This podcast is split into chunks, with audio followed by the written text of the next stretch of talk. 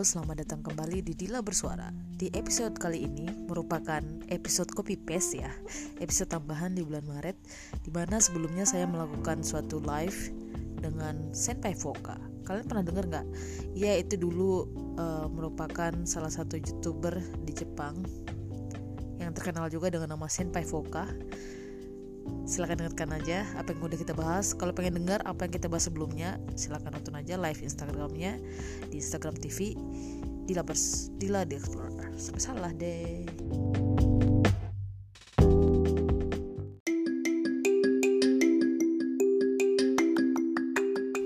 Hai, konnichiwa, watashi no podcast ni yakoso. Hai, welcome to my podcast. Halo, selamat datang di podcast saya Dila Bersuara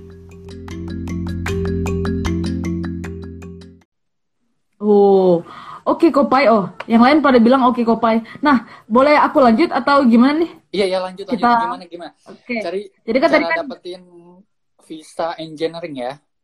Hmm. Jadi biar gampang kan kita pakai pembeda aja nih biar gampang. Bedanya visa engineering sama visa Tokutegino. Nah, kalau Tokutegino itu syarat utama syaratnya itu kurang lebih uh, sudah lebih dari 18 tahun. Ya kan? Saya sudah lebih dari 18 tahun dan juga oh, itu mungkin bagian bagian senpai aja deh yang jelasin ya.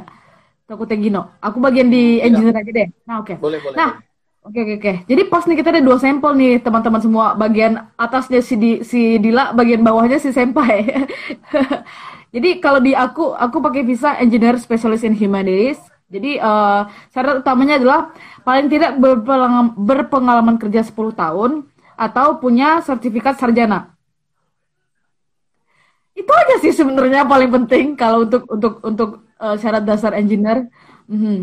Jadi kalau untuk masalah bahasa harus N2 atau N3 sebenarnya tergantung perusahaan karena ada perusahaan yang uh, cuma bahasa Inggris doang itu ada di Jepang gitu, perusahaan internasional. Itu sih Pak. Bener, bener banget. Hmm. Ya jadi terus buat Tokutegino juga kan selain usia itu cuma syaratnya cuma dua yaitu lulus hmm. ujian lulus ujian kemampuan uh, spesifiknya sama hmm. lulus ujian JLPTN 2 atau JLPTN 4 ya, N4 atau Basic JFT A2. Weh, mantap mantap. Yeah. Ini yang dengerin bener-bener ini ya, apa uh, diingat uh, apa yeah. sempat lebih detail loh daripada aku. Kalau aku sih ingetnya gitu, sem, uh, senpai lebih detail daripada aku. Karena aku cuma ingetnya sih kalau untuk dari engineer ya yang penting punya ijazah sarjana doang sih. Ya gomen kalau salah. Tapi seingatku itu sih. kalau engineering ya hmm. harus keterima sama tempat kerja dulu kan? Exactly. Oh kalau toko Tegino enggak ya? Kalau toko Tegino enggak. Jadi toko Tegino tuh harus punya syarat hmm. dulu. Yang dua itu baru ada perusahaan yang mau gitu. Tapi kalau misalnya visa engineering harus kita hmm. ngelamar dulu ke perusahaan. Hmm. setelah diterima baru turun visa kan Oh, ini lebih jelas lagi nih bedanya berarti. Iya benar-benar sekali. Jadi untuk dapat visa ini juga kamu harus ada kayak dalam tanda kutip sponsornya ya, udah jelas kamu diterima di perusahaan tertentu seperti itu. Pak ada yang komen tuh kebetulan. Apa tuh?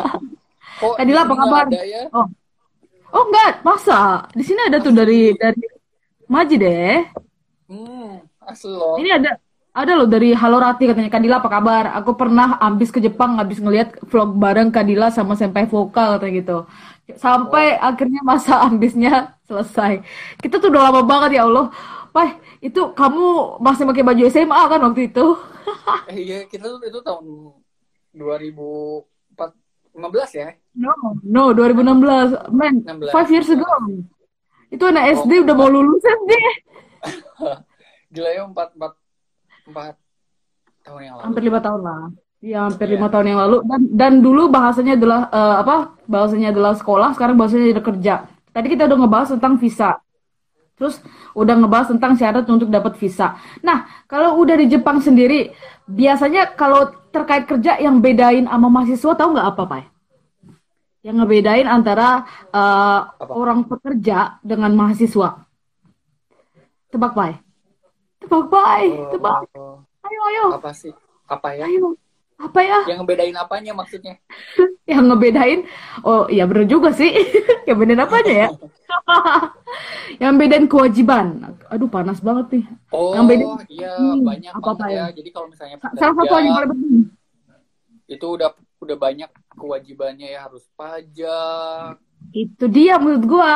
bayar nengking, Benar apa banget. hari tua ya. Benar banget. Nah itu Sedangkan jadi mahasiswa enak banget ya.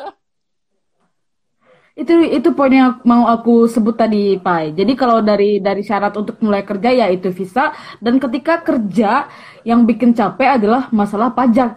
Karena emang ternyata ketika menjadi mahasiswa di Jepang itu ibarat kita punya dapat banyak privilege mau ke mana-mana gratis, Iya, nggak perlu betul, bayar betul, pajak, nggak nggak usah ngitung-ngitung oh, biaya tambahan ya. Apalagi kalau bisa dapat beasiswa ya sejahtera banget. Eh Enak gitu. Sedangkan banget kalau lah, enak enak banget kan ya. Dan ba- yang paling penting itu bayar nengking loh. Hmm, sebenarnya nengking itu ya, ini nih nengking nih ya buat yang nggak bisa ngebayangin ini nengking itu ini nih, ya kan? Sama nggak warnanya? Iya. Nah, jadi eh, yang namanya pajak di Jepang itu ada berbagai macam. Nah, biasanya pajak itu yang bayar adalah orang-orang yang bekerja. Karena kalau mahasiswa itu, kenapa nggak bayar pajak? Ya karena kategori penghasilannya itulah nol gitu. Di Jepang itu ada ada batasan-batasan umur eh, untuk bayar pajak. Ya walaupun misalnya jadi mahasiswa PhD, tapi kalau titelnya mahasiswa, dia nggak bayar pajak gitu. Jadi enak banget. Sedangkan kalau kalau misalnya jadi pekerja ya bayar nengking. Nengking itu sebenarnya eh, dimiliki sama semua orang di atas umur 20 tahun, Pak ya. Betul betul betul harus 20 Sama orang dulu. Ya, dan i- siapa yang bayar itu adalah biasanya orang-orang yang sudah bekerja. Kalau mahasiswa sih statusnya nggak bayar, tapi diampunin gitu ya. Mm, Diampunin, istilahnya. eh, Karena hmm, diam- iya tugasnya buat belajar dulu gitu. ya nggak ada duit, mau bayar pakai apa? Udah di, di- udah diminta pajak, ya kan? Hmm. Nah, terus eh, ada yang namanya nengking. Nah, bedanya nengking, nengking ini juga nih anak-anak Gino Jesusnya, anak-anak Takute Gino mungkin juga tahu ya. Biasanya kalau misalnya nengking itu seharusnya digunakan ketika kalian berusia 65 tahun tuh, baru balik duitnya kan? Hmm. Cuma kalau kalau kalau orang-orang Indonesia biasanya kalau dia Gino Jesusnya atau Takute Gino, dia biasanya pulang ke Indonesia dan setelah waktu pulang dia ambil duit duit nengkingnya itu juga kan kelebihannya jadi kayak nabung, ya nggak sih? Benar benar benar. Ya istilahnya nabungnya jadi kita setelah selesai kontrak kerja di Jepang tiga tahun atau lima tahun pergi ke pulang lagi ke Indonesia dan kita istilahnya masih punya tabungan hasil kerja kita gitu. Mhm. Dan tau gak sih eh, bi- berapa sih duit yang kembali ke kalian waktu kalian misalnya ngambil nengking nengkingnya itu? Maksimum duit yang di- dikasih sama pemerintah Jepang? Eh beda-beda ya Kak. Karena kan Hmm. tiap Mhm. iuran per bulannya itu beda-beda biasanya. Hmm. Nah, yang mau aku jadi mau aku highlight adalah biasanya duit nengking yang bisa diambil itu adalah total akumulasi tiga tahun doang, Pai. Jadi walaupun kamu bayarnya lima tahun, terus kamu pulang ke Indonesia, kamu nggak bisa dapat eh, lima tahun yang kamu bayar itu, tapi tiga tahun doang gitu. Bener-bener. Aku juga baru baru ba- baru tahu. Terus kalau misalnya kita kerja 10 tahun juga Tiga tahun? dibayar tuh lima tahun. Oh ya, lima tahun ya. Oh, ya pokoknya pokoknya nggak semua nggak 100% gitu ya, Pak ya. Hmm. Dan ya mungkin bagi yang masih nggak kebayang ya, apa sih nengking? Apa sih apa sih eh, pajak ya? Kalau pajak itu duitnya nggak balik. Ah, tapi dalam tanda kutip nih, nanti nanti eh, eh, Pai Pai pasti bakal motong aku nih. Eh, pajak dalam tanda kutip harusnya duitnya nggak balik. Yang kedua, kalau nengking itu eh, ciri khasnya duitnya balik setelah usia kalian 65 tahun dan kalian bisa tinggal di Jepang atau kalian kembali lagi ke negara asal ke Indonesia. Nah, gimana sih Pai kasusnya pajak yang kamu bayar tuh balik lagi ke kalian? Tahu nggak sih? Bisa nggak sih? Ya, jadi ada pengembalian pajak ya biasanya dalam eh, bulan satu, bulan dua pengurusannya ya. Ih, pinter banget. Jelas. Bener Ih, bener. Bener, bener banget.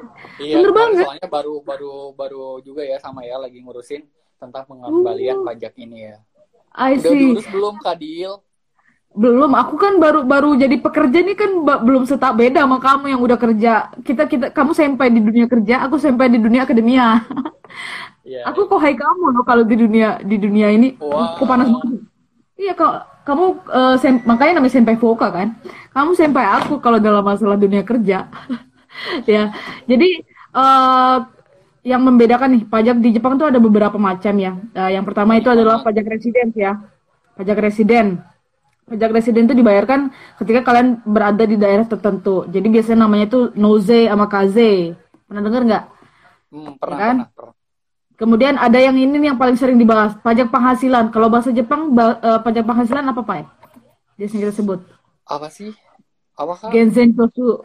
Iya, oh iya iya Genzen ya. Itu, Genzen itu adalah pajak penghasilan. Nah, kadang-kadang eh, pajak yang kita bayar itu berlebihan, berlebihan. Benar, Makanya benar, di benar, benar. seperti kayak kata seperti kata Senpai tadi ya, eh, di awal bulan itu ada pengembalian pajak kalau berlebih seperti itu. Nah, sebenarnya kalau akhir-akhir ini Pak kita nggak usah ngurus sendiri Pak. Kita bisa diurus sama eh, pihak perusahaan tersebut Pak. Karena ketika di akhir tahun yaitu bulan November dan bulan Desember ada yang namanya Nenmatsu Chose. Pernah dengar nggak? Iya. Tapi ada Jadi- juga perusahaan yang nggak mau ribet gitu ya ngurusin. Hmm. Jadi buat Hmm. teman-teman juga Hmm. ya Minum setidaknya ya. bisa buat uang jajan tambahan ya. Jadi harus Hmm. diurus gitu. Kadang ada juga teman-teman yang teman-teman aku dulu ih pada nggak diurus gitu. Hmm. Terus dia bayar jadi lebih mahal gitu ya daripada yang Iya, lainnya. benar-benar. Banyak Terus- duit dia. Tipsnya juga nih buat yang pengembalian pajak, usahakan Hmm. kalau misalnya kalian kirim uang dari Jepang ke Indonesia itu harus yang ada sekartu keluarga ya. Hmm, kartu kakak ya. Mm-mm. Jadi kalau misalnya beda Hmm. satu kakaknya nanti pengembalian pajaknya kecil mungkin ya. Rata-rata kayak gitu ya. Oh. Asli sampai banget nih. Ini yang lain harus pada tahu nih. Aku aku nggak sampai sedetail itu loh. Oh. Iya, Iya. usahain Kadil. Jadi kalau misalnya Kadil nih Hmm. mau ngirim uang, terus Hmm, aduh. misalnya mau ngirimnya ke temennya, tapi Waduh. usahain ke kartu keluarga kakak dulu nih. Misalnya kirim dulu ke ibu, Oh. baru dari ibu Hmm. ke teman Kadila gitu. Oh, yang penting ada ada ini ya, apa? Ada da- hubungan darah ya, yang ada di kakak itulah ya. Hmm, satu kak karena nanti syarat untuk pengembalian pajak itu ada kakak kartu keluarga. Mm-mm, benar. Benar benar Jadi teman-teman, nih biar pajak pengembaliannya besar, pastikan ya. Jadi kalau ngirim uang dari Jepang ke Indonesia, pastikan yang dalam satu kartu keluarga gitu. Benar banget. Pai, ya ampun Pai, kamu expert banget loh. Asli aku Enggak. kaget loh. Aku pikir kamu nggak tahu. Berbagi pengalaman ya buat teman-teman yang nggak tahu gitu. Aku juga jadi belajar loh. Karena gini ya, bilang karena ya. Hmm. kalau Kadil, Iya iya ya. teman-teman di sini juga, eh, aduh pusing banget nih mikirin pajak, Hmm. belum juga gajian. Tenang, bawa santai aja. Jadi semuanya, kalau misalnya teman-teman nggak tahu, tenang ada situsnya juga ya. Jadi buat teman-teman yang Hmm. nggak tahu gitu. At- Atuh perusahaan bikin dong ininya YouTube-nya. diurusin. Bikinlah tutorialnya. Halo? Bikin dong tutorialnya. Itu Iya. itu yang kamu yang kamu sampaikan itu penting loh, nggak banyak yang tahu dan dan kadang kalau misalnya lihat sendiri di website bahasanya susah dimengerti dan Iya, kalau iya, bahasanya benar-benar. bahasanya Pai kan gampang dimengerti nih sama semua orang nih. Anyway, ini ada Iya. kamu bisa baca komen gak sih? Ada yang masuk loh. Apa-apa katanya? Aku bacain ya, aku bacain ya. Itu loh. Oh gitu ya, aku bisa ya. Hmm, bentar, siapa tahu. terkoneksi ya. Eh, I don't know, but let me read it for you, oke? Aku bacain ya. Iya, oke. Ini ini ini ini untuk Gilang eh, untuk sorry, untuk Pai Pai banget nih. Karena aku juga nggak terlalu paham nih. Pai. Siap? Iya, iya. Kalau punya senmon yang sesuai di bidang pekerjaan Kenshu tapi pengen ikut eh, Tokutegino bidang lain itu gimana ya, Pai? Hmm. Oh, nah itu harus Nah, kamu banget, ujian lagi, harus ujian lagi. Hmm. Hmm. Jadi gini ya, jadi buat teman-teman kan eh, karena dulu pengalaman kan Jinojutsu saya, jadi kan setelah Jinojutsu Hmm. saya tiga tahun. Nah setelah selesai tiga tahun itu nanti akan dikasih Senmon Q atau penilaian dari pabrik tentang kerja kita gitu. Nah kalau misalnya mau pas saat kita jadi Kensusei itu pekerjaannya tentang konstruksi, terus kita mau pindah ke toko Tegino ke bidang pengelolaan makanan, nah tidak bisa dipakai. Jadi harus Hmm. mengikuti ujian lagi keterampilan, skillnya pengelolaan makanan gitu. Wah, semoga menjawab nih ya. Bener banget Iya, nih. ngerti nggak Kadil? Ngerti, ngerti banget, ngerti, ngerti. Eh Kalau si buat Hmm. toko Teginonya konstruksi lagi, itu nggak perlu Hmm. nggak perlu ujian keterampilan lagi gitu. Ini bahasanya Pai Pai itu gampang dimengerti, makanya Pai next time bikin video YouTube-nya. Iya, iya, iya, iya, siap, siap, siap. Kalau ini kan si Jarum Polim belum bisa jawab. kan dia masih siswa gitu. Ya, selanjutnya ya, ada lagi nih. Ada Ada lagi nih yang lain. Aku baca lagi ya. Boleh. Si Mas Senpai mau nanya, kalau oh sama aja kayaknya. Kalau misalnya mau bidang konstruksi, kalau misal mau bidang konstruksi, tapi visa Tokutegi apa sih? Tapi visa Tokute apa harus ex magang? Dan kalau tanpa ex magang bisa pakai visa engineer tidak Senpai? Ah, oke oke oke. Jadi maksudnya itu adalah Bentar, gue pahami dulu apa ya.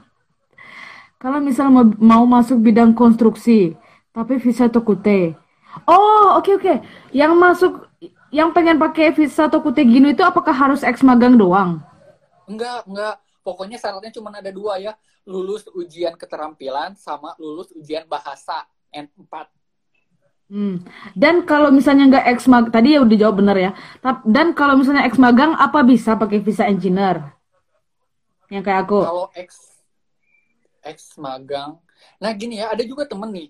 Jadi teman kan Susei, ex magang, Hmm. dia mau pindah visanya menjadi engineering. Dia harus eh, ngelamar dulu ke perusahaan. Nanti perusahaan akan mensupport. Oh dia udah lulus S1, terus punya keterampilan. Oke lah, aku support nih perusahaannya. Nah akhirnya bisa jadi engineering gitu mungkin ya.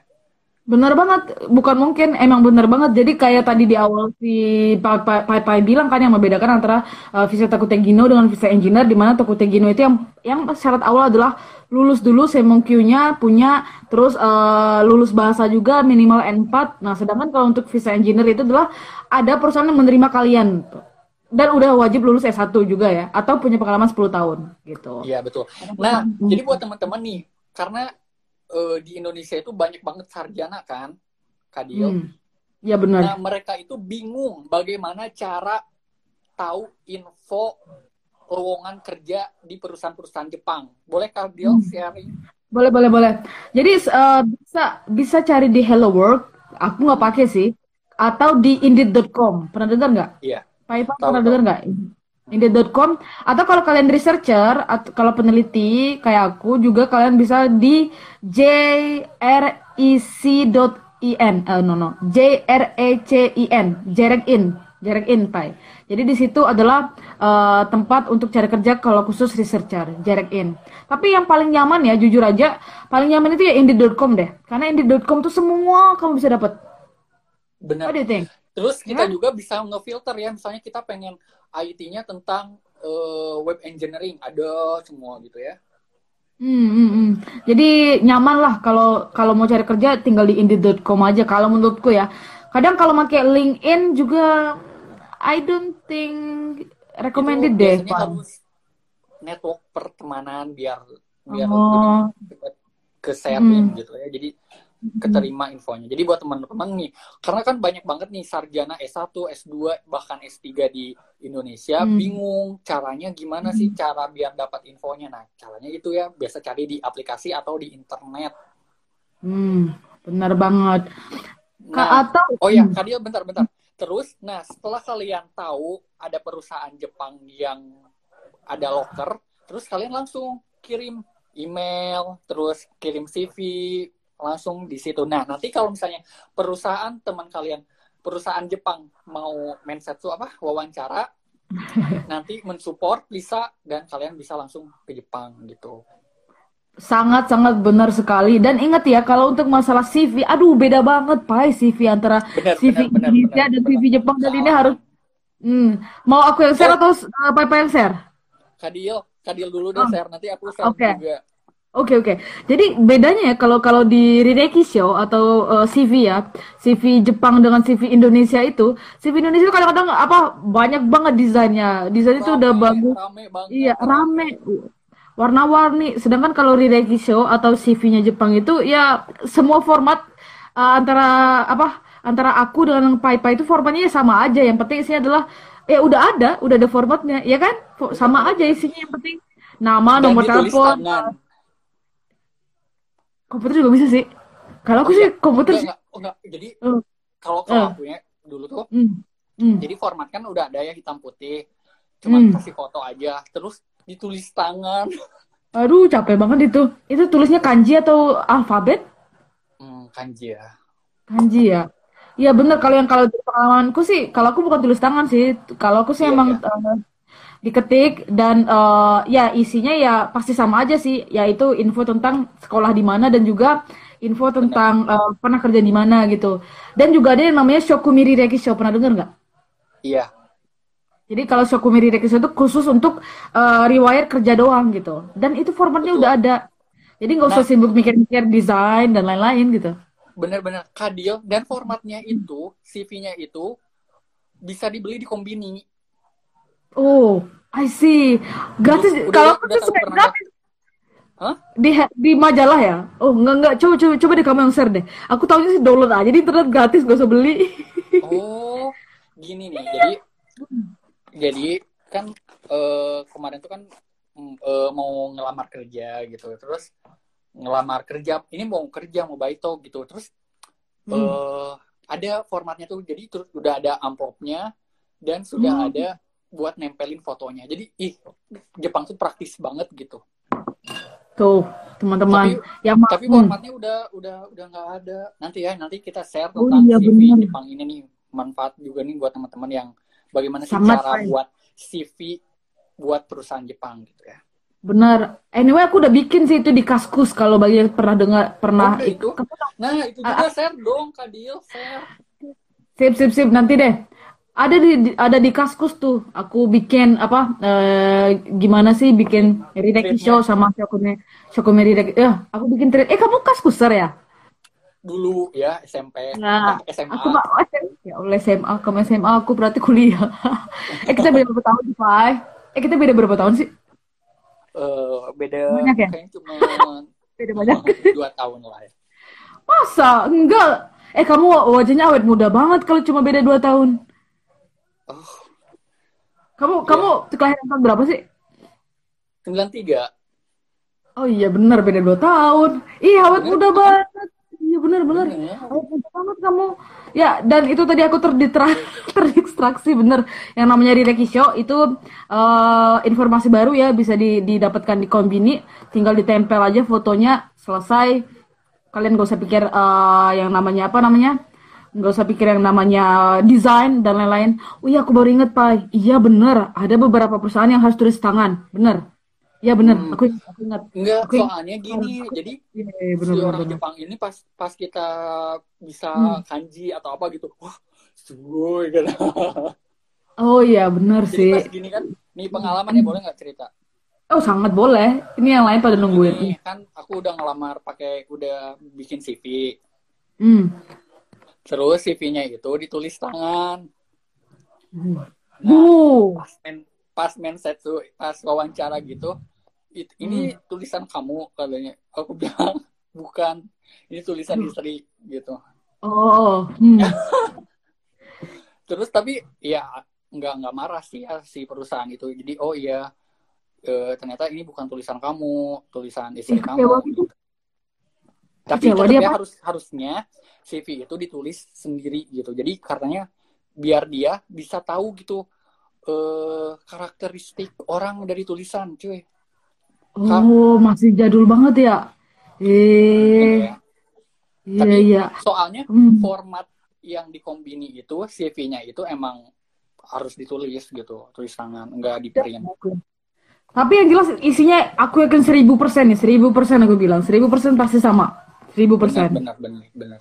Nanti lah ya kita share lagi ya. Beli aku lihat kamu sambil kamu ngomong deh. Aku cari di email bentar ya. Kamu sambil ngomong, aku coba sekalian tunjukin deh biar mereka bisa bisa ngebayangin Pai. Oh iya. ya. Oh, Lanjut iya. ngomong deh. Jadi ini ya tentang CV juga. Jadi buat teman-teman kadang ya. ya kalau buat CV buat perusahaan Jepang ya hitam putih uh, hitam putih yang hmm. pengalaman saya sendiri gitu ya hitam putih terus hmm biasanya ditulis tangan terus paling foto, pas foto ukuran eh, tiga kali empat nah itu untuk perusahaan-perusahaan besar atau perusahaan uh, gede lah ya ya besar atau gede nah tapi itu buat perusahaan yang uh, sistem kontraknya panjang hmm. gitu itu butuh hmm. CV yang seperti itu yang formal gitu tapi kalau kalian CV untuk uh, agen talent. Wih, ada tuh, Pak? Ada. Karena Aduh, pengalaman lebih banyak daripada jadi gini nih. Hmm. Jadi dulu kan ada ada tawaran uh, buat syuting. Wih keren ya. Buat syuting iklan. Uh keren. Uh -huh. Ini sambil aku tunjukin ini ya biar mereka paham nih. Oh iya ya boleh boleh tunjukin. Hmm. Ini nih format format TV-nya gini doang. Syuting nah, iklan terus. Kayak gitu ya. Hmm. Kadang kan kadang kita juga kan bikin CV itu ada ya juga yang kalau nggak bisa anak anak desain itu bayar ya ke orang gitu atau buat mm -hmm. jasanya gitu. Mm -hmm. Kalau ini kayaknya ya format biasa kita aja gitu. Mm. Kalau yang agen tadi gimana Pak? Nah, kalau yang model, kan, eh. buat perusahaan Jepang itu kan ada biasanya buat istilahnya kontrak kerja yang pendek gitu, istilahnya buat talent agen gitu ya, agensi gitu.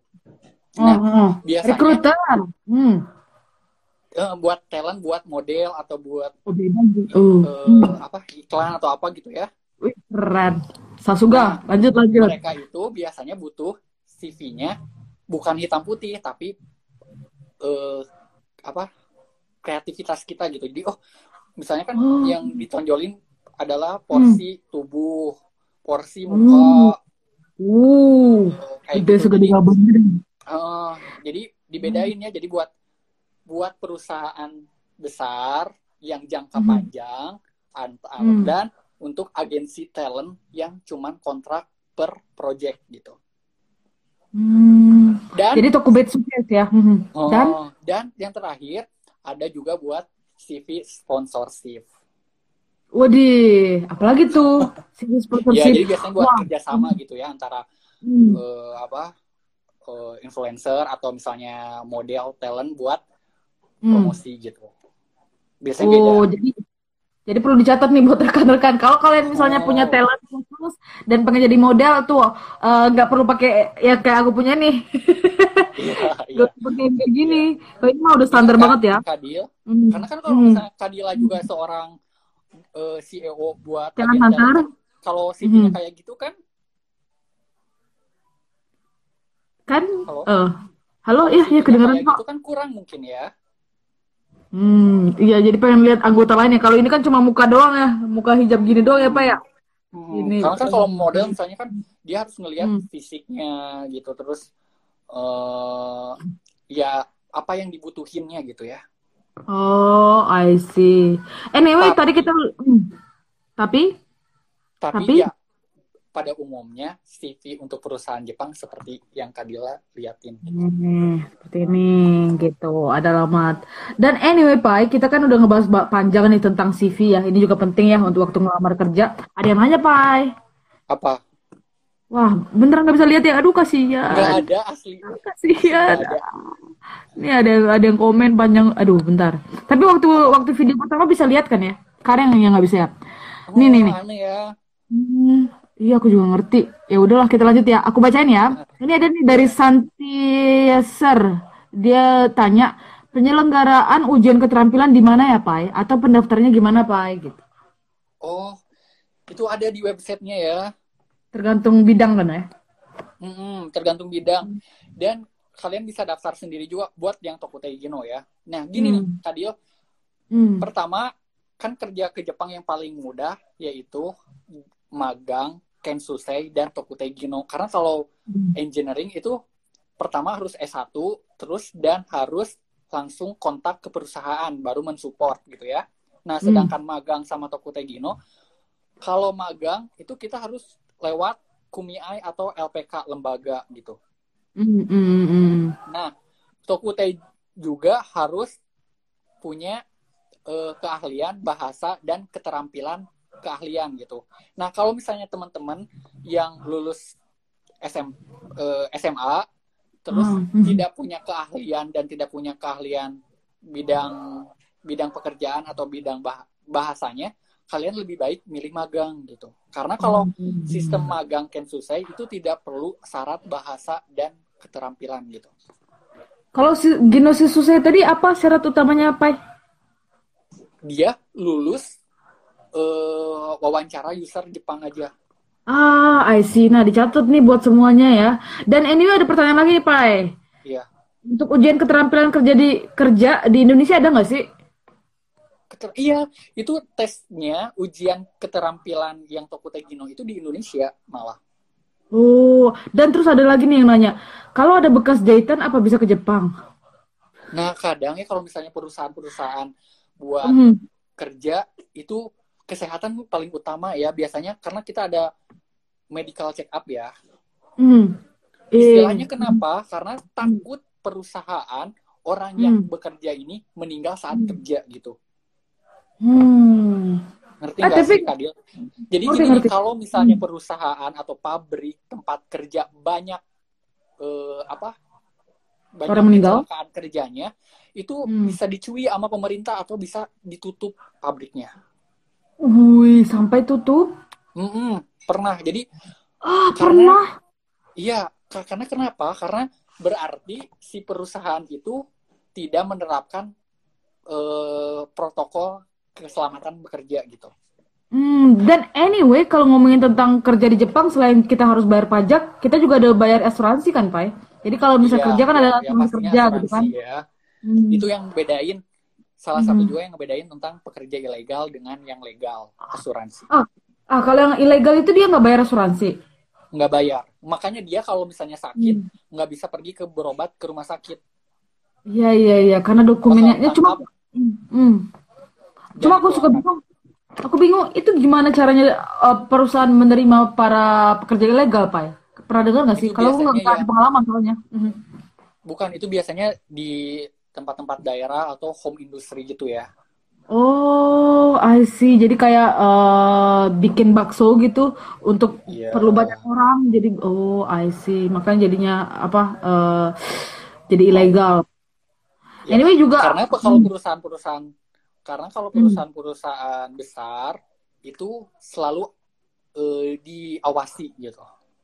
Oh, selalu diawasi ya. Tapi kalau kalau aku sih ya mendingan diawasin gitu ya. Jadi kita sebagai pekerja juga aman ya kalau misalnya ada izin ya. Benar, benar. Kalau misalnya kalian oh, legal, kalian nggak hmm. akan dijamin oleh pemerintah juga. Kan ada undang-undang penjaminnya juga ya, pekerja hmm, ada. Uh, imigran hmm. gitu.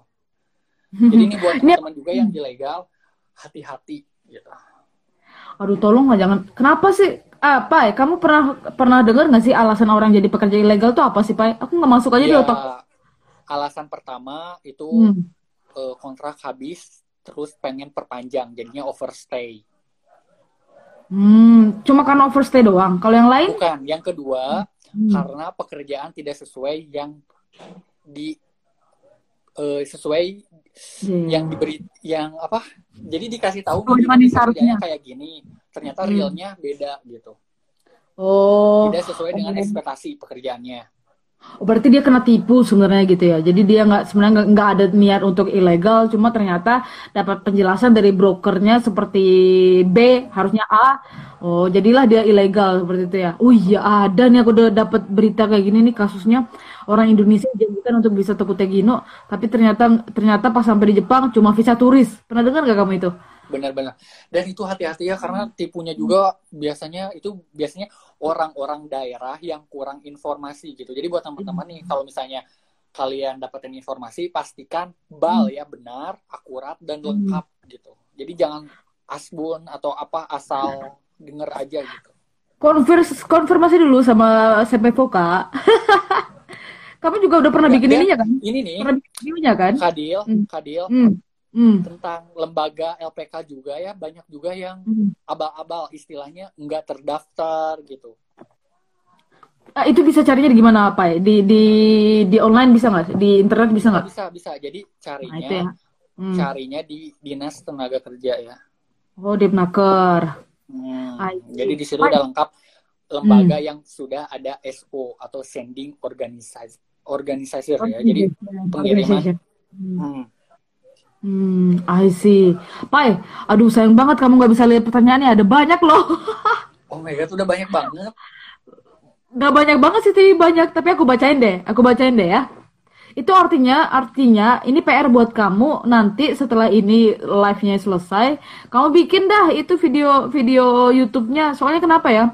Penjelasan kamu nih dari yang kamu sampaikan ke aku itu bisa dimengerti dengan gampang dan jelas, bener, nggak salah gitu.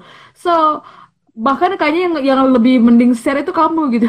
ini ada yang nanya nih dari pengalaman Pai, pilih Gemba apa Kojo Pai? Oh Kojo nih pabrik ya, Gemba apa sih? Iya, Gemba tuh kerja di lapangan gitu. Oh, oke okay, oke. Okay. Apa tuh? Pilih yang mana, Pak? Nih gini ya. Jadi teman-teman kalau misalnya fisik hmm. kalian kuat, ya yang paling cepat apa? Kalau misalnya uh, lowongan kerjanya yang paling cepat itu Gemba dan fisik kamu kuat, ambil. Hmm. Tapi kalau misalnya uh, yang paling cepat dan uh, ya fisik sih ya. Jadi gini nih, kalau misalnya hmm. kalian kerja di Gemba, kalau misalnya kalian kedinginan musim dingin ya dingin banget gitu karena kerjanya di luar gitu. Kalau misalnya musim mm-hmm. panas ya kepanasan karena kerjanya di luar. Sedangkan di pabrik karena di bawah atap nyaman gitu kalau duit, Pai, duit yang mana yang gede, Pai? Tergantung Sama, daerah Karena UMR ya, UMR. Hmm, gitu. Nah, itu nah, ya. teman-teman tinggal dipikirkan aja ya. Hmm. Yang mana yang, yang paling gede ya daerah Tokyo dan Kanagawa. Pasti. Pajaknya juga gede. ya kan, nikmatin aja pajaknya itu. nah, parah. Kalau kalau kalian ke Fukuoka, kalau misalnya dulu pas Kensusei, hmm. waduh, ya cukup lah ya. Ya, Ya, jadi ibarat misalnya, hmm, misalnya gajinya misalnya seratus ribu nih, misalnya doang nih ya, misalnya seratus ribu di Fukuoka, seratus ribu di Tokyo, dua ratus di Tokyo misalnya gitu. Ya kurang lebih sebenarnya waktu kalian tedori ya apa, waktu ngebawa duit itu setelah dipotong-potong pajak ya nggak jauh beda sebenarnya ujung-ujungnya. Bener, bener, ya, bener, bener. Dan gini ya, waktu pas hmm. kita wawancara kerja buat yang Kensusei atau yang Tokutegino, kita bisa milih tempatnya Oh, jadi bisa pilih. Nah, beda nih sama gue yang yang nggak bisa milih. anyway, ini ada pertanyaan lagi nih. Apa? Apa? Oh, oke. Okay. Oh, Kontak kerja. Bener, bener, Gini nih. Oke, okay, lanjut, lanjut, lanjut. Oh ya, buat teman-teman hmm. juga kan banyak juga misalnya, ih, gue lebih suka pedesaan di Jepang deh. Ya, ambilnya yang pedesaan. Kalau misalnya, ih, gue hmm. lebih suka dunia sibuknya ibu kota, yeah. ya pilih ya yang ibu kota. Tapi gaji dan pengeluaran hampir sama gitu. Gajinya segini, hmm. keluarnya sama. Kalau misalnya di desa, walaupun segitu tapi lebih murah-murah gitu. Jadi tergantung kalian hmm. juga gitu ya. Hmm, benar sekali. Dan ini ada lagi nih dari Santi Santi eh, ini tadi aku udah baca belum? Santi Eser. Kenal nggak sih Pak sama Santi Eser? Bu, nggak kenal ya? Kenapa? Jadi dia tanya gini. Kontrak kerja Jisuseku selesai beberapa bulan lagi, Pai. Tapi pengen lanjut Tokutegino bidang lain. Jadi harus pulang dulu atau bisa langsung ikut ujian keterampilan di sini. Komen ya. Oh iya, dia udah nanya tadi. Mm-hmm. Gimana tuh, Pak? Ih, kalau kalau menurut gue ya pulang dulu cairin dulu Nanking. Tapi masalahnya sekarang corona, Pak. Jadi ada kasus misalnya udah pulang, mau balik lagi ke sini nggak bisa. Contohnya ini sekarang sampai tanggal 7 Maret nanti Jepang emergency state. Tahu tahu kan? Enggak, emergency Kadil. Kadil.